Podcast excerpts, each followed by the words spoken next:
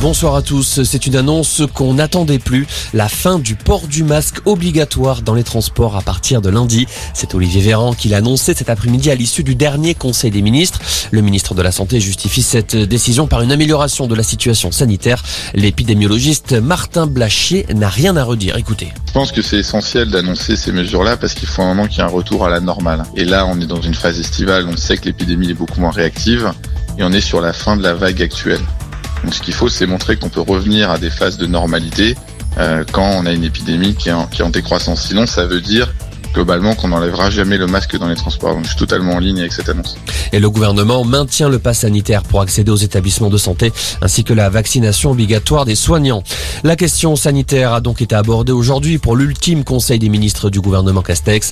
La nomination du futur Premier ministre n'est plus qu'une question de jours, voire d'heures. Elle devrait intervenir avant la fin du mandat du premier quinquennat d'Emmanuel Macron prévu vendredi. Jean Castex organise ce soir son pot de départ.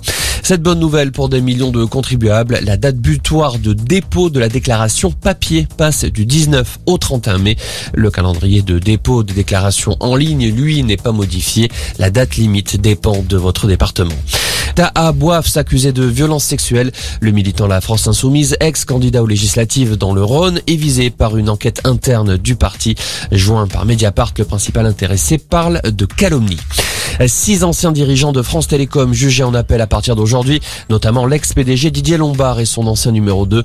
En première instance, ils avaient été condamnés à un an de prison, dont huit mois avec sursis, pour harcèlement moral à la suite d'une série de 19 suicides chez leurs salariés. Et puis du foot ce soir avec deux matchs en retard de la 36e journée de Ligue 1. À 19h, Nice reçoit Saint-Etienne et à 21h, Rennes se déplace à Nantes. Les Canaries viennent tout juste de remporter la Coupe de France. Voilà pour l'info, excellente soirée.